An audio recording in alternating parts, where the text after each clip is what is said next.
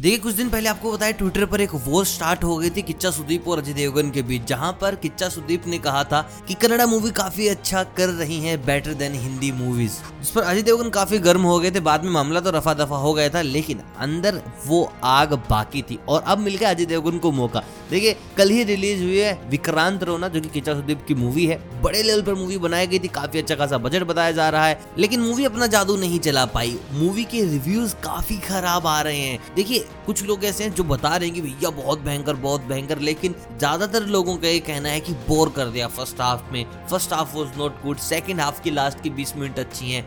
एक भी रिव्यू अच्छा नहीं है। और इस चीज़ को लेकर भैया अजय देवगन ने बना लिया है सीधा निशाना। अजय देवगन ने अपने रिसेंटली इंटरव्यू में कहा था कि मैं काफ़ी बार पहले बोल चुका हूँ, दो फ़िल्में, तीन फ़िल्में, चार फ़िल्में किसी भी इंडस्ट्री को स्थापित नहीं करती हैं और ना ही ये बता देती हैं कि सामने वाला बहुत अच्छा है या फिर बहुत बुरा है। हिंदी फ़िल्म इंडस्ट्री इतने सालों से काम कर रही है। इट मीन्स हमने कुछ ना कुछ तो अपने आप को प्रूव किया ही है। अदरवाइज़ हम कब का बंद हो जाते। देखिए अकेले अजय देवगन का नहीं, बहुत सारे लोगों को भाई मौका मिल गया इस चीज़ पर बोलने का। क्योंकि देखिए लास्ट तीन चार फ़िल्में बहुत अच्छी आई थी। पुष्पा की बात कर तो बहुत हिट रही थी। आर आर आर की बात कर तो बहुत हिट रही थी। एंड के चैप्टर टू का तो जादू आपको पता ही होगा। लेकिन ये एक फ़िल्म ऐसी आ गई जहाँ लोगों ने बता दिया कि भैया देखो, हो गया ना कबाड़ा। बट देखिए, ये फ़िल्म भी ऐसी इसलिए बन गई है क्योंकि डायरेक्टर कुछ अलग करना चाह रहे थे। इस तरीके से इसको देखते हैं। लेकिन अब देखिए ऑडियंस को पसंद नहीं आ रही तो इसमें क्या ही कर सकते हैं। ये आज देवगन भी काफ़ी ठीक है। अगर आपने अभी तक मूवी नहीं देखी है विक्रांत रोना तो एक बार ज़रूर देख लीजिएगा।